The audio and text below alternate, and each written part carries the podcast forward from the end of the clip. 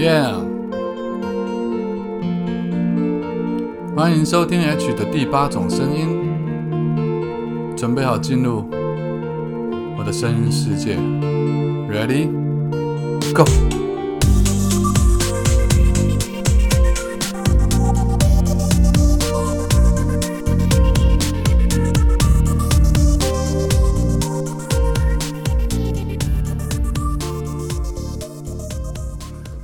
Hello，大家好，欢迎再度收听 H 的第八种声音。今天非常开心啊，我们邀请到一位我常常在节目上遇到，也不知道是缘分还是一种什么样的奇怪的，他出现的那一集总是会有我出现，就是他他只要去那个节目，我一定会出现在那个节目。可能是那个节目我去的频率太高了。然后这位朋友的身份很特别，就是我我其实这两天去维基百科上查了才知道，他是出生在。新加坡，然后成长在台湾，我不确定这是对的还是错的，但待会儿请他出来，他可以简单自我介绍一下。然后他是在新加坡是一位艺人，是一位演员，也是一个主持人。我我敢讲，在新加坡他应该是非常受到欢迎的一位明星。好，那现在先让我们欢迎这位朋友庞磊鑫 Kate 出场。嗨，H 老师你好。其实我刚刚一直在憋笑。为什么？为什么？呃，我也不知道，就是我觉得，就是你讲到我们在节目里面的这个，不知道是缘分还是一个 因缘机会什么的，还是一个什么的磁场的问题。对啊，确实每一次我上那个节目的时候，都会遇到你。因为你不跟我讲，我不知道。因为我不知道你去的时候，也许也许有时候我没有去，你有去啊？没有，每次都有你。我一直以为你是你就是那个节目里面就是常驻，就是你是那个像种子球员，就是因为很多东西是需要两性专家，所以我以为每一集都有你。我后来才回去看，发现哦，不是。你以为我是住在那个摄影棚里面是？我以为你就是主持人之一，只是你就是在 比较属于要分析的那一种。没有，我是工作人员六号了。好啦，我们你你你要不要简单介绍一下？因为我觉得我不知道你现在在台湾就是发展的情况是什么，但我相信你在新加坡应该是已经做过很多大大小小演艺工作的事情。我想先请你介绍一下关于这部分。你说工作吗？包括我刚刚提到的是你出生在新加坡。我跟你说维基百科的东西哦，大家看看就好了。它有些东西这么的准确，对它其实我就是。土生土长的台湾人啊，我非常 台，那我还讲到不行，对，哎，所以我也不知道维基百科为什么要这样说。那我其实其实就是哦，好吧，那在如果既然要讲成长背景，我们家就是你知道，我爷爷奶奶他就是国民党 撤退到台湾那那那批，我也就是那个老兵，嗯，然后我奶奶就是就是就你们想象的眷村。呃，眷村生活，然后我，但我不是在眷村长大，因为那是我爸爸。后来因为我爸妈离婚吧，所以我就跟我奶奶在台北一起生活。嗯，但是我奶奶她她的这个哦，其实我我们家背景是有点，就是有点像是那种台湾乡土剧的剧情，真是太复杂，我们就直接跳过好了。等下一集我们再聊好了。然后因为我我奶奶她在台北的时候，我们是住在民生社区，我奶奶是算是帮佣，家庭帮佣，她是住在雇主家照顾一位老奶奶。但因为我爸妈离婚，所以我爸跟我妈一人就是我们是两姐妹嘛，所以我爸就要了我的监护权，我妈就要我姐姐。可是我爸根本就不能照顾小孩，因为他工作是在工地上班，所以就只能请我奶奶帮我照顾。然后我奶奶算是千拜托万拜托，才让雇主就是收留我，所以我从小就是要帮忙，就是照顾那个老太太的。我是大小帮佣。你是跟奶奶一起住在那个那个雇主的家里面啊？对，但雇主他那那那个家庭只有一个老奶奶，就雇主本身他没有照没有没有办法照顾这个妈妈，所以请我奶奶去二十四小时的看护她，因为行动哦，那个老奶奶很厉害。她是清朝人哎，我们住在那边的时候，她是裹小脚的，所以我是看过裹小脚的人类哎。等一下，等一下，你你几岁？你他怎么可能是清朝人？清朝明初吗？对啊，他一百那时候他已经九十多岁，他后来活到一百多岁。我很小的时候他就已经九十岁了，他就已经是人瑞了。他活到一百多岁哦，一百多岁就有可能了。对，他是清朝人，然后你就看到他的裹小脚真的是把脚的骨头折断，嗯哦，好，你讲出了一个我没有预期到会听到的内容，因为我我也没有想到我讲这干嘛，不干我的事，我只是觉得我其实我小时候这就我我奶奶是要每天要去照顾这老奶奶生活起居，然后。或者说，其实我们家境也没有这么好。可是，其实我小时候一点感觉，我都没有觉得我跟别人有什么不一样，除了就是我不能跟我父母常见面之外。但我长大之后，我才想到，就是如果说今天我给我小孩的生活环境是这样，我就觉得小孩的面貌可能就跟现在会差很多。哎，可是你你你长大长得很好哈，因为你的情况等于是单亲又隔代教养，对吧？对。然后又住在那个雇主家里面，又住在一个清朝人的雇主家里面，对对对，就很奇妙。但是因为我奶管教蛮严格，而且我奶就是真的是以身作则。给了很多的爱，嗯，所以我觉得可能我们比较没有，嗯，不太会学坏了，就还挺乖的。了解了解，那我们先直接时光跳快一点好了，因为跳快一点，因为讲不完了。可是我好奇的是，如果这样讲起来的话，你出道是在台湾出道的吗？在台湾，好，这边的就其实好，我我大学是念餐饮管理，那我毕业，我当然理所当然，我就是去饭店工作。但是很不巧的，我大概做了半年，我就出了一个车祸。我就在家躺了大概一个月，因为骨折嘛。然后骨折之后，医生就说不适合久站的工作。那餐饮业不久站，我能干嘛呢？我什么都干不了。所以我想想说，啊，那我就换一个就是上班族的工作好了。嗯，那之后就在这段期间，我就不知道我我真的我一直回想不起来，我到底在什么情况下认识的一个朋友。然后这个朋友就突，但是我跟他真的不熟，就是可能一面之缘。他就突然跟我说，他觉得我很适合拍广告。然后就介绍我他一个广告经纪人，见了面之后，他就说：“哎，那他就是带我去试镜什么的。”就这样试了一段时间。我每天就是在我那时候是上班族嘛，就是下班之后我还要赶去最后一个试镜，因为他们试镜通常是到最晚就是七点，可是我下班台湾哪有可能上班族六点下班？有时候我就是要就是跟老板，就是好像说我要提早走，可能就赶到六点半或是六点四十，然后。经纪人在公司楼下等我，然后我一一下楼就马上骑着小绵羊就把我载去试镜的地方，就这样一直试试试试试试到，我就觉得拍广告有点就是好像太单一了。嗯，我觉得拍戏可能会比较丰富一点。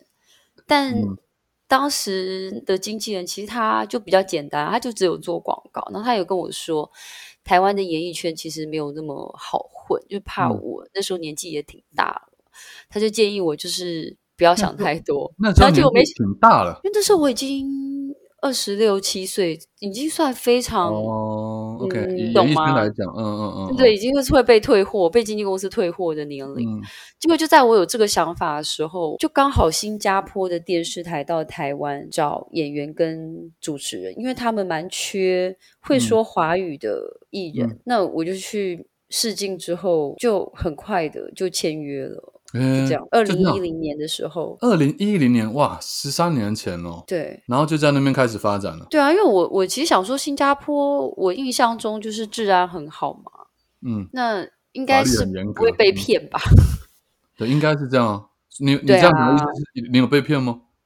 我没有，但是我又没有混过演艺圈。因为拍广告其实很单纯，我没有真的踏入就是拍戏还是。就是我也不懂，我真的也不搞不清楚艺人的生活是怎么样，嗯，就怕被骗啊。那结果呢？去了之后就很顺利的开始主持节目吗？还是去的时候其实蛮顺利的，因为新加坡的电视台很酷哦。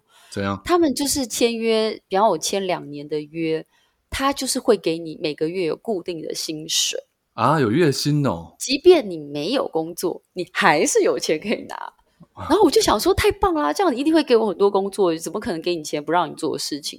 所以我一到那边，我就演就是很主要的角色。那个那那部戏里面有四个女主角，我就是其中之一。我第一次哦，是剧还是电影？是剧哦，那更好赚哦。电视剧，但是因为你不管演多少，其实你钱大概就是那样子，因为它就是固定薪水，除非呃，比方说他们是算一个 show count，就是。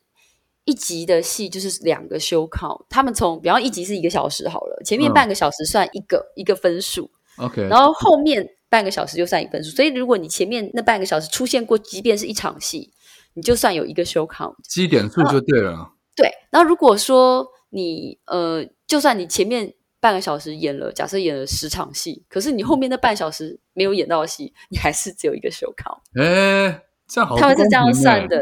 然后比方说，我一年要呃一百个 show count，嗯，那如果我演超过了，他们会再加钱给你。但是如果你没有演到那个 show count，他也不会跟你 把钱要回来。他还是有个保底的保底的数字，对不对？哎，那很好嘛，很有保障。对啊，好像公务员的感觉哦。确实，在新加坡，大家都会说演员其实就是公务人员啦。啊，真的，哦，就是一个很有保障的工作。可是我后来，我现在不太敢讲。我从维基上面看到，我看到你有拍了一部电影，然后认识你先生吗？女鬼爱上诗是这个吗？那个是我们其实是生完小孩之后才拍的啊，真的。哦而且我们算是客串。哎，那你跟你先生是在？拍电视剧的时候就认识了。我跟我先生非常巧妙，就是我在二零一零年到新加坡的那一天哦，就是我在飞机上还就是一直狂掉泪，眼睛已经哭到就是肿跟青蛙一样。为为什么？然后我因为就很觉得突然真的要离开家了，然后也也不知道说未来会怎么样。嗯，新加坡到底是什么样面貌？其实也不知道，真的是一个未知数啊，你也不知道会看。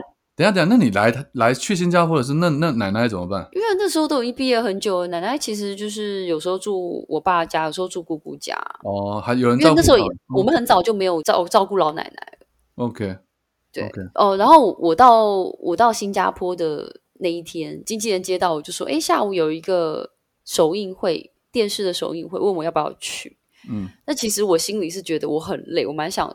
就在饭店休息，可是我想说啊，新人我还是配合一下。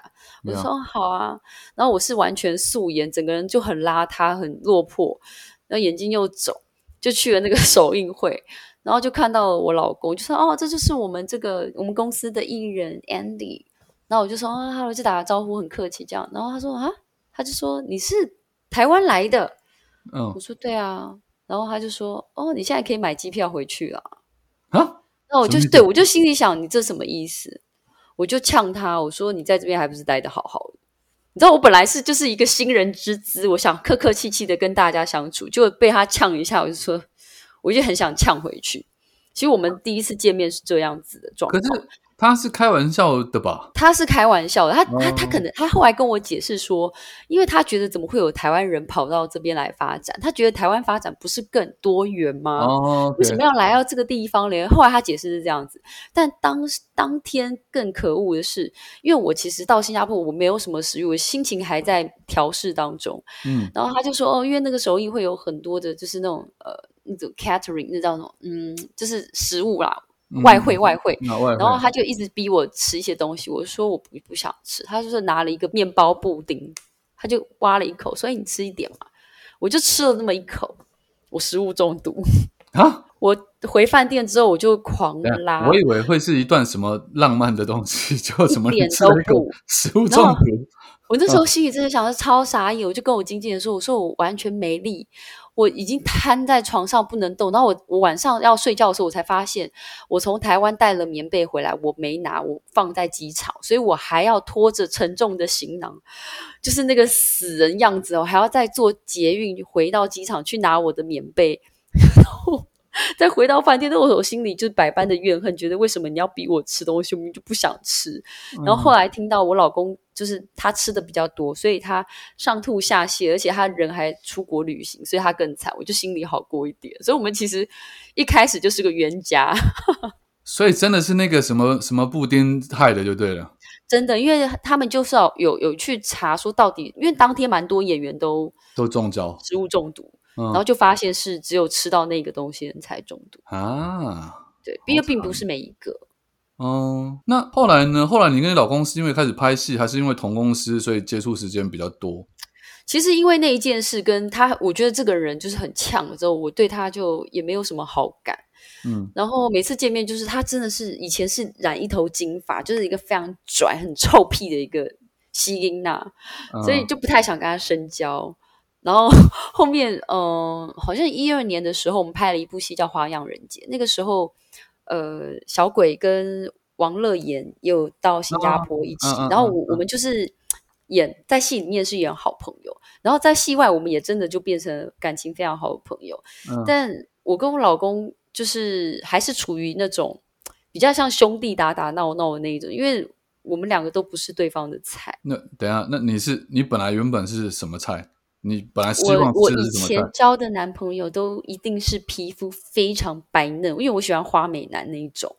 那如果有、啊，我老公皮肤有够差，他的脸上的凹洞 就是月球表面啊，而且又黑你要。不要看一下他旁边？你他有没有在旁边？他知道这件事情，因为他也知道，他看过我以前男朋友，他觉得就是我眼睛有问题。没有我我我们两个的 taste 不一样，而且我老公他以前的女朋友就是那种，呃，非常娇滴滴的弱小的小女人，哦或者是内很大的那种 辣妹很性嗯感的那一种。啊，他就通常她绝对不会看上男人婆，所以我们都觉得话不能说太死。呀，那最后我们是拍完《花样人间》，隔一年我们又到马来西亚拍一部戏。嗯，在马来西亚拍戏的时候，因为那边治安跟新加坡差很多，呀所以剧组都有交代我们，就是如果出去的话，一定要呃跟同事一起同行，避免被抢劫。所以我呃，因为我跟他是演情侣嘛，那我们两个的，就是我们工作的时间跟放假的时间，基本上就是比较搭得到一起。嗯嗯嗯，然后，变成说我们可能呃拍戏拍完去健身房吃饭，我们全部都是就是有点像有点形影不离了。嗯，那时候我们才看到哦，原来其实对方私底下的那一面是正常人，哦，因为平常拍戏的时候就玩很疯，然后或者是、哦就是因为之前那部戏太闹了，嗯。那后面在马来西亚的时候，因为我们是演对手戏，是比较认真的戏。那我们也才发现说，哎，其实我们真的都很喜欢看戏，然后对戏的理解啊、想法嗯，都蛮契合的，就有点觉得，呃，好像哦找到怎么知音了，就是你你会觉得这个我原本觉得很奇怪，就是不可能会跟他，绝对不可能会跟这人在一起的，就好像冥冥之中就是觉得好像生活在一起是很自然舒服的事情，嗯，我们都不需要刻意做什么，就是可以一直生活在一起，一直一直相处。就你们两个在彼此面前都可以表现的最真实的自己就对了啦。对，而且因为在我们交往之前，我们都已经看尽对方的丑各个丑态。哎，可是我问一下啊，就是演员们在演戏的时候，你跟他有演对手戏是感情戏的对手戏吗？嗯，很感情，很感情很，狗血的。他是一个，就是好像得脑瘤还是什么吧哇塞然后就是！我的爱是你悲伤更悲伤吗？之类的，嗯，那就蛮怎么讲，蛮凄美的爱情故事那种，是不是？算是哦，算是哦。因为他其实，在戏里是演一个那个，就是出狱过后，然后找找找寻新生命嘛，然后就遇到我，可就发现自己生病了，就好像不应该再继续在一起。那其实我就觉得，他也给了我很多支持，这样这不就是那好个，台版的那个《当男人恋爱时》吗？差不多。差不多。对啊，对啊，这他也是我演在徐伟宁前面呢，真是的。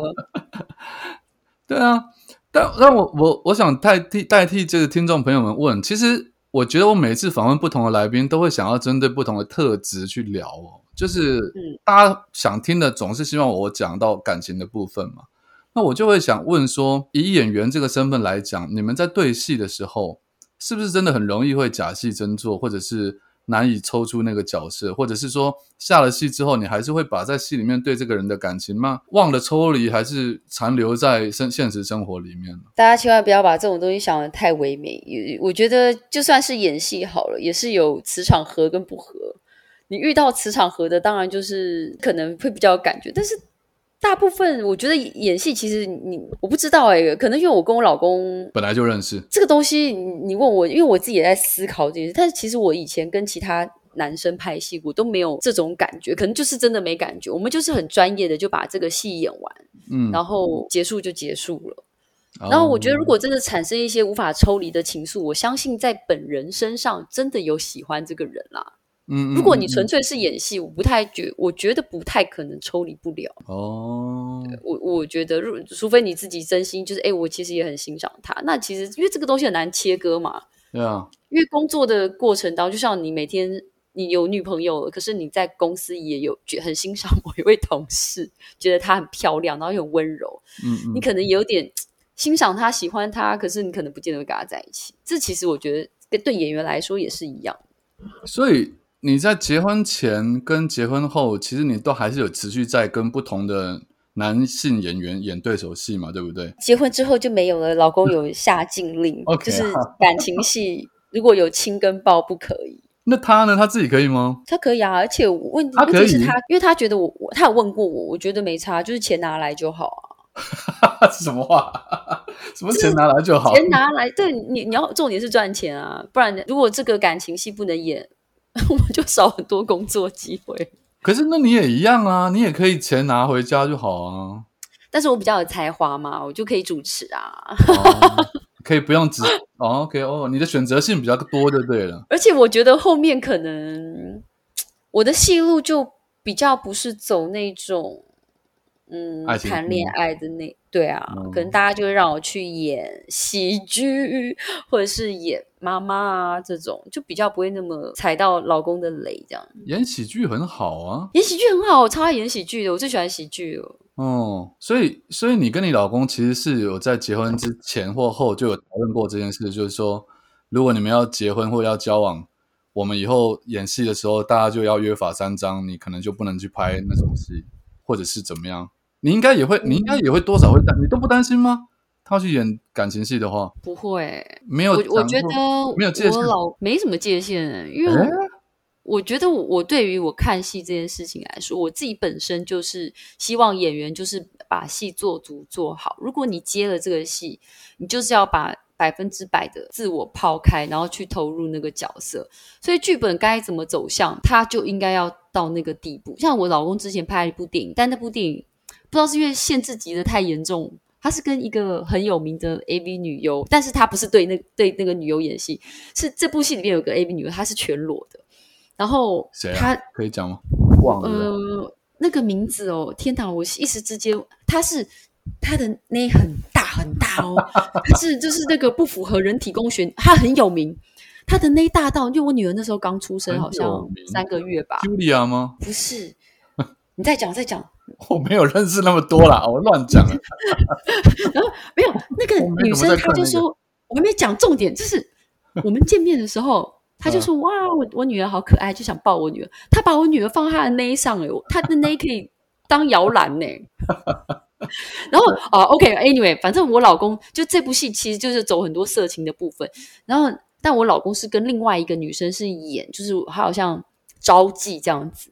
那我嗯就觉得，哎、那女生怎么演的不尽兴？就是好像她该脱的也没脱。那其实我老公就是要撕开她的衣服，就是要 就是有点性虐待这样子。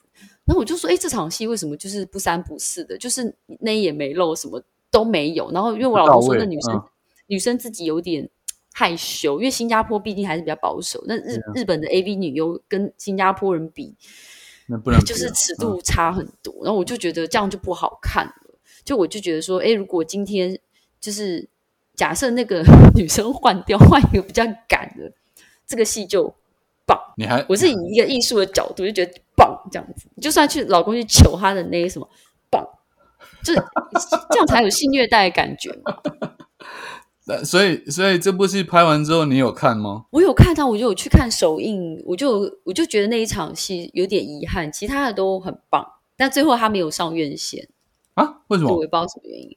其实我也不知道，因为那个戏，其实我真心觉得是我老公演的角色，也是我从以前到现在我最喜欢的角色。我觉得他演代表作就对了，是不是？他就很适合演这种有点下流、有点坏，然后有点贱，可是 讲魅力十足的男子汉。陈邦君帮他打一下广告，最近有演《最佳利益三》。啊，他演最佳利益三吗？对对对你在对对对，讲你真正的名字叫陈邦君，可爱的小君君。OK OK，最佳利益三，大家可以去搜一下哦。对他也是演坏人，他真的很适合，他脸超贱。不会，我看我看你老公，我觉得他很帅诶，他的线条很好看。公，我老公心地非常善良，可是他就是有个贱脸。好，好了，这你们两夫妻之间的那个那个，我 我就不方便多问什么了。是焦失焦，今天的焦点不是我吗？呃，是你是你是你是你。好，那我问一下哦，就是你在新加坡这样总共住了前后住了几年呢？十年，十年啊！嗯，可是后来怎么会决定回来呢？其实我去的第一年我就蛮想回家，因为新加坡市场很小嘛，那拍戏就会变得说，不管你怎么拍，你可能对到的演员就差不多。那可能诶，这位帅哥今天演我呃男朋友，诶，下次突然变演我爸。你就觉得好像演来演去就是这些人在演，我就觉得有点无趣。因为我这个人的个性是我很喜欢，我很需要不同的 variety，就就是有不同的刺激。因为像之前我一段时间我就是去做上班族的工作，嗯，我真的就是很想睡觉，我我就是。已经无聊到我一直要拿笔擦我的腿，或是捏我的腿，不然我就会睡着。到这个程度，你是说你前一段时间你又跑回去当上班族？就是我车祸的时候，我那时候毕业不是去哦哦哦哦饭店工作，后来车祸，我只能当上班族。但是我真真的觉得，你要我每天待在同一个空间，然后每天要看同一群人，或是每天要坐在一张椅子上，我真的会死。嗯。真的很对我来说真的非常的痛苦，然后所以后面在新加坡拍戏，我就觉得好像又太无聊，我就想说啊，算了，合约到，因为合约一次签两年嘛，也不是很长，嗯，那我就回来台湾，就算没拍戏也没关系，我就想说，哎，演舞台剧啊，反正我一个人我也花不了什么钱，嗯嗯，我本身也没有什么企图心，我只是喜欢表演，但后来，可是你没有小朋友啦。那时候还没有哦，那时候还没有。我我就是，但是我因为公司其实也蛮好的，因为到我第二张合约快结束的时候，他们就有问我说要不要接一些主持的工作，然后我就觉得，哎，那这样很棒啊，因为就不一样了，哦，就没有这么单一了。那我就觉得啊，那可以签，再再待两年好了，再看看怎么样。没想到就是一签完约没多久，就呃就嗯肚子就被搞大了。啊啊啊，很好啊，那想说。很好啊，就是定下来了，你想说小孩就不要乱跑好了。嗯，所以就留在新加坡了嘛，比较安定。对啊，对啊，那可是你现在，我记得你是有两个小朋友嘛，对不对？对，那就是生了第二胎之后，为什么后来又决定回到台湾来？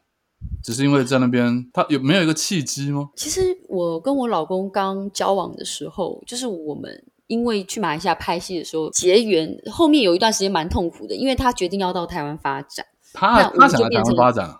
对，因为我老公是一个对事业企图心很强的人，他他十三岁就很就已经决定他这辈子就要演戏了。哇！他是演儿童剧一路演到就是现在，所以他人生这二十多年都在演戏，他也没有做过别的工作。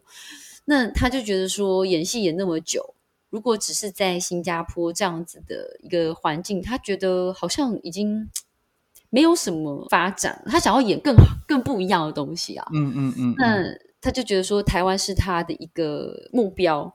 那当时我就想说，好吧，那你去台湾，那我们就随缘好了。但是殊不知，他就是每一次 从台湾回新加坡，他还就是锲而不舍，就是有来跟我继续再续前缘这样。所以我就想说，哦，那就看着办。然后后面哎，怀孕了。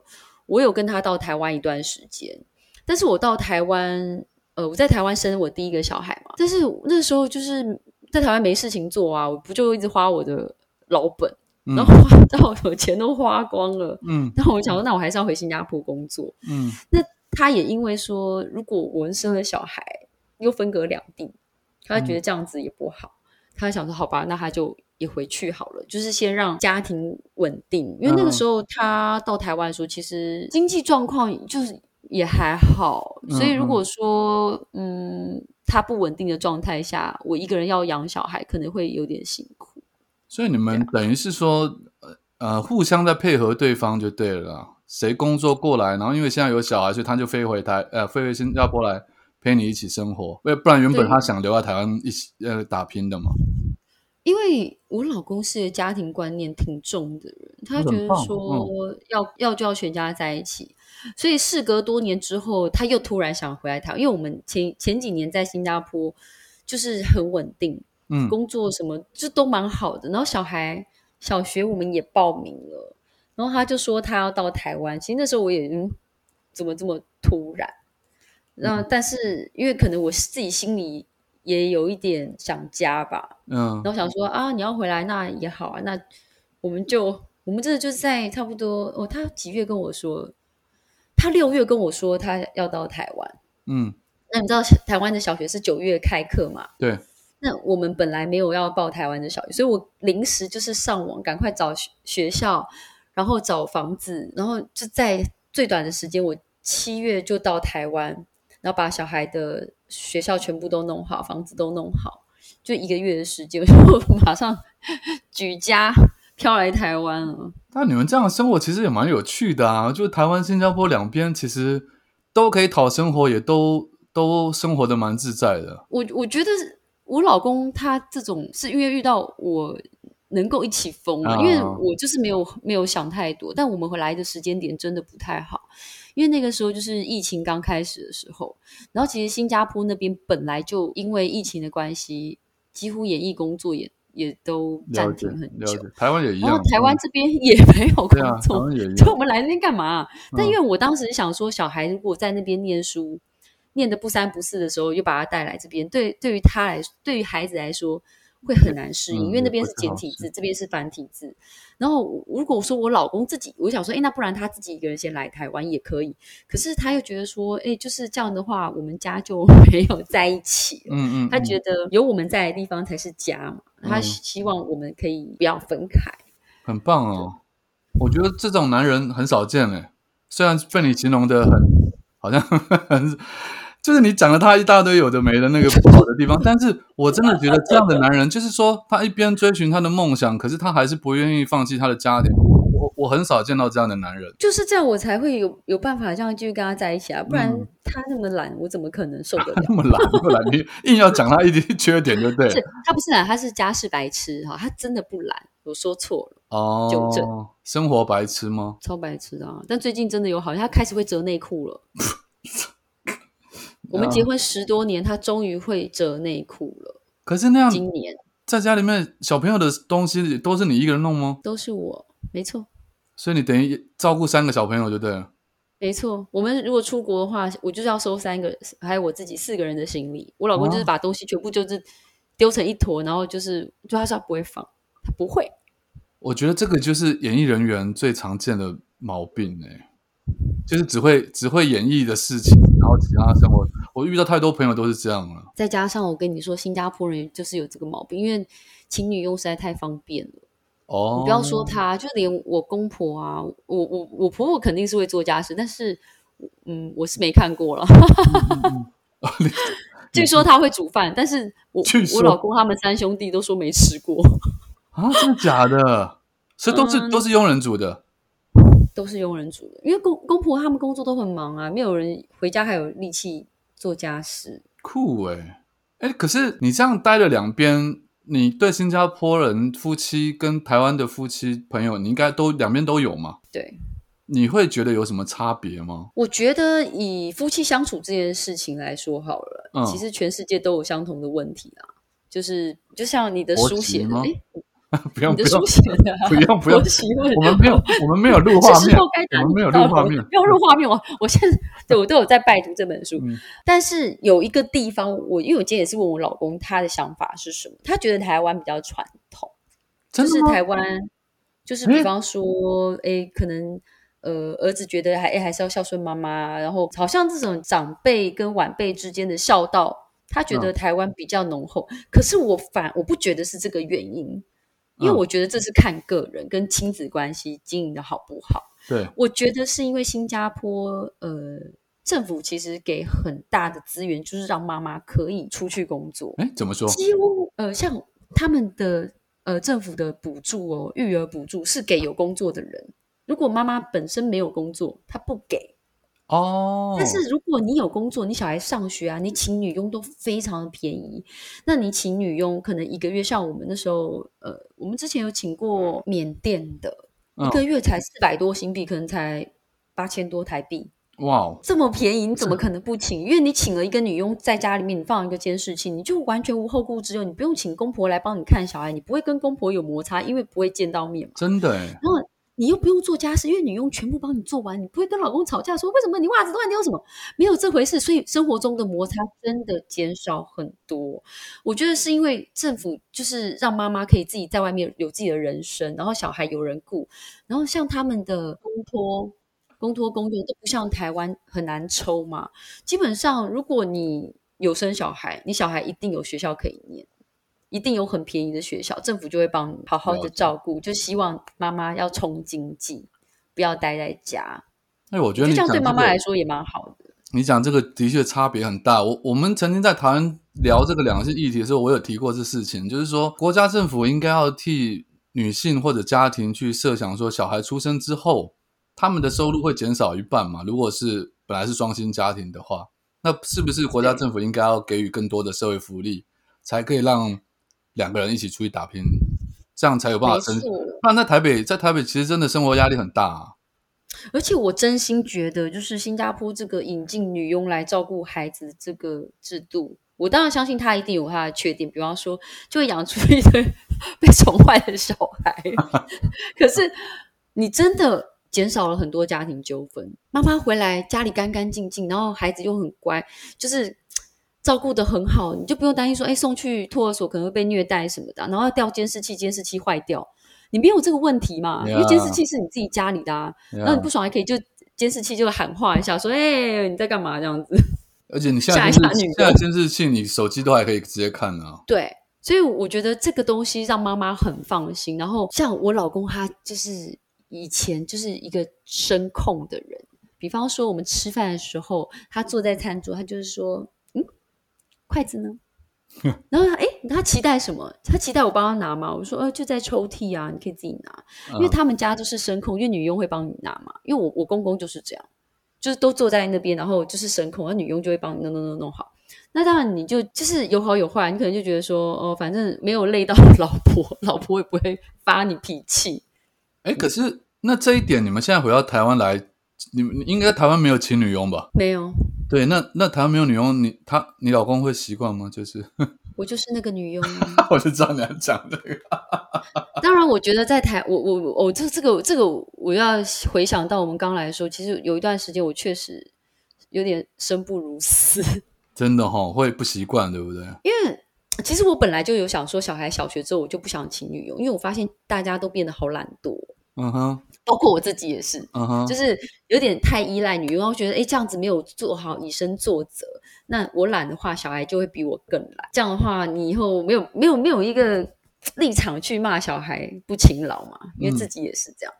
但是到了台湾之后，其实我觉得心里最大的纠结，除了就是家务都在我一个人身上，因为我老公以前没有做过，他不会，他真的不会。如果你还记得我之前在节目讲，就他连晒衣服这件事情，他都不知道那个衣服的衣架是要对肩线的，他不知道这件事情。嗯，那我就想说，那我做比较快，那我做好，那最后变成说什么事情都都在我身上的时候，我其实很崩溃。而且我又想到，我我有一次就是边刷浴缸、刷马桶的时候，我就哭了。我就想说，我现在怎么了？我都零收入，都没有赚到钱，我就是个没有用的东西。我我是我就是没有产值，然后我的价值在哪里？我就只能刷马桶，我就很很悲伤，然后每天就是陷入个忧郁，好像一块忧郁症这样。嗯，然后我老公就就有跟我说，就是我需要什么帮忙。嗯嗯嗯，然后我一直觉得说，我好像不是因为做家事，我因为我其实没有这么讨厌做家事，但是我就找不出到底我卡在什么地方。嗯，然后他就说，其实你不觉得你现在生活其实也很好啊？他觉得说，我又我就是每天在带小孩，然后我也可以去做瑜伽，然后可以跟朋友出去吃饭。其实他也因为他也不太会限制我的生活。嗯嗯，然后我本来就不是一个会买名牌或很贵的东西，所以其实我生活的开销也不大，我也不需要太多钱。他说说：“我为什么要这么伤心？”然后他就说：“呃，做家庭主妇很棒啊。”他说：“如果我们这个家没有你，我们根本没有办法生活下去。你对我们很重要。”然后我才想到，对啊，家庭主妇很棒啊！我以前都觉得当家庭主妇是我人生的目标。那怎么我现在当家庭主妇之后，我在那边哭？然后我才想到，哦，我小时候因为我父母离婚嘛，其实我心目中人生的蓝图就是。我每天在家煮饭，我甚至连菜色，我小时候都会想好我要煮什么玉米浓汤，我要炒青菜，我要炒虾，然后我有小孩，然后我们一起吃饭，很开开心心的，这就是我人生的目标。那我现在不就已经圆满，我都可以原籍了，我到底在哭什么？原籍什么话？那你有找到原因吗？就是你哭的原因？我觉得我可能因为落差太大，因为我在新加坡的时候，我就是一个职业妇女嘛，啊、然后我的，因为一开始我以前我的收入是不输给我先生的，但是后面到台湾就没有了，然后我就觉得，那我怎么办？人家不是说女生要经济独立吗？是是。那如果我经济不独立，那我以后万一他不要我，我不就完蛋了？我就很焦虑。然后我想说，银行账户的钱就一直扣保费，一直扣扣扣，然后扣到没有，我怎么办？我怎么办？然后我老公就说：“你没有钱就跟我讲。”什么东西？怎么了 他说：“他说你没有钱就跟我讲啊。哦他说：“你缺多少钱？你需要多少钱？”然后我就想，哦，可能我不习惯被人家养吧，那我我就觉得没有安全感。但是后面他一直有给我很多心理建设，就是钱的事情就不要担心，反正他会处理。那我就想，嗯好吧，那我就现在很乖的，就当伸手牌。我我就调试好，就是我以前就是买东西不求人，然后我不好意思花别人的钱，但是现在我就觉得 我是家庭主妇，我也要有我的薪水，对，该买的东西我就买。对啊，这样你想的才对啊！你本来就是应该有那叫什么有几薪的制度啊。对对对，我之前我就不知道我为什么我没有办法转换，就突然变成家庭主妇，我真的太不习惯了。然后一嗯一一下子就是，而且我那时候我还就是，如果我买我的衣服或者我跟我朋友吃饭，我就刷我自己的卡，嗯嗯嗯，我就不敢用家用卡那张。我现在 就只刷一张卡。你现在拿他副卡是刷的？嗯，其实他是他是都是用我的名字办卡，因为台湾外国人办卡哦很麻烦、欸。哦，了解了解了解。对啊，所以他是用我的副卡，只是去花他的钱。哎，那现在我们现在聊一聊，也聊四十几分钟了，好快。我问，我问你，最后问你几个那个，那你现在的生活是你觉得想要的吗？我觉得我蛮喜欢现在的生活，但是如果可以更有钱会更好，因为我觉得我们目前我们还在一个学习这个圈子的阶段啊。嗯，台湾的这个圈子，哦那时候，嗯我那时候跟我哦，因为我去上节目，然后上了几次节目，我就我哇我很不适应，然后我回来我也又哭了。啊，为什么？为什么？哪里不适应？怎么了？哦我们那个单身行不行？我觉得比较还 OK，嗯嗯但后面我上了一些节奏比较快，然后就是大家要抢话讲的，我就觉得我我我没有办法，因为我新加坡我们甚至连讲话都不太能搭到对方的话，嗯就是因为人家会剪不好剪接，所以监制都会说等他说完你再说。哦，所以其实我真的不习惯去插别人的话，但是我频频被插话的时候，我就觉得，那我这上这节目就没有话讲，那我又做不到 抢别人的话，那我人生的意义是什么？我在这个圈子我还有价值吗？我又来了，我又焦虑了。然后我老公就说，他跟我讲了一个比喻，他说，就像你在台湾打棒球，你打的很棒很棒，然后你被抓去，你被邀请去打大联盟。他说：“你难道你在大联盟第一次就会打得很棒吗？你一定会经过一个适应期，那就是另外一个领域。”然后他就说：“我们现在就是在，或是打篮球到 B 那个 N B NBA，嗯，他说你就是到另外一个领域，你就是要挑战，不然你永远就是这这真的是男男人才会说出来的比喻。然后我就想说，哦，好好好，嗯那我就我就挑战。对，所以你现在没有在，他还有跟我讲很多道理啦，我都有铭记在心。嗯嗯，你现在没有在接戏吗？带小孩确实有点难，但是我有请经纪公司说，如果是那种演一天的，或是那种小角色，我想要试试看，因为我蛮喜欢演戏。嗯，我知道，我相信，我看得出来，而且我觉得你是适合演戏，非常适合的。谢谢，谢谢导演。我觉得你应该可以先从台湾的舞台剧去 warm up 一下。我我真的也很想演舞台剧，因为我很爱看戏，然后就是各种戏，音乐剧也好，或是我有时候看到就是甚至那种嗯，可能是比较意识形态的戏，嗯嗯，嗯它可能没有台真的台词，可能是肢体那种，我也会很喜欢。比较艺术就我真的艺术性质比较高的那种。对，我我就有喜欢看不同的东西嘛，所以我不见我我可能不见得会很投入的去钻研，可是我就是喜欢看各个不同的戏。嗯那现在就是卡在我其实也很喜欢陪伴小孩，然后我也发现小孩上小学之后也很需要父母的陪伴。这段时间的确，哎，你小孩多大了？对，一个今年要升小二，一个要升小四。哇，那那你还要一段时间哦。对，哦都是那种你看功课会很生气，你不看看成绩会晕倒的那种阶段。不是人家有的人家里面看的是会开心的啊、你这样讲好像对对，有些人我就很羡慕，但是我我们家就是有这种基因，所以也不能怪他们。可是 你应该你应该不在意小朋友的成绩好坏吧？我不是很在意，我只在意他们功课写的快不快而已。快不快？乐吗？还是快不快？快不快？句号没有乐，我管你快不快，你赶快给我写完就好。哦，你是不想添麻烦而已啦。我懂了，我懂了。因为之前有我儿子有时候写到十点十一点，我真的爆炸，然后后面我才发现，就是你不坐在旁边，你不盯着看，你不一个一个字就是陪他或抱一下、亲一下、鼓励他，他们就是可能会嗯喝个水、转个笔，然后画个画，然后旋转在椅子那边旋转，就是做一些，你就觉得你为什么 你要好好写写写完就出来玩？嗯但是小孩就是小孩嘛，我想到我小时候确实也是有拖延症，嗯嗯嗯嗯，好、这啊，不能怪他们，我很严重。好啦，那希望你在台湾的演艺之路可以越来越顺畅。如果之后我有机会，我一定会邀请来演戏，绝对真的吗？陈林贵妍，谢谢你，谢谢你给我机会。一定会有机会的。好，然后我们也聊的蛮有快一个小时了。其实虽然没有分聊两集了，啊，没有，我说分两集？一集一集一集就可以，一集就可以。哦好，那今天就非常感谢 Kate 来上我们的节目，然后希望她在台湾的生活一切顺利，跟她老公，她老公真的很帅。如果大家有想要看她老公长什么样子，可以去看《最佳利益三》，对不对？谢谢谢谢你，她老公很帅，是因为她这样才配得上我。嗯啊，好了，好，那就这样了。谢谢你，好谢谢大家，谢谢大家，谢谢谢谢，谢拜拜拜拜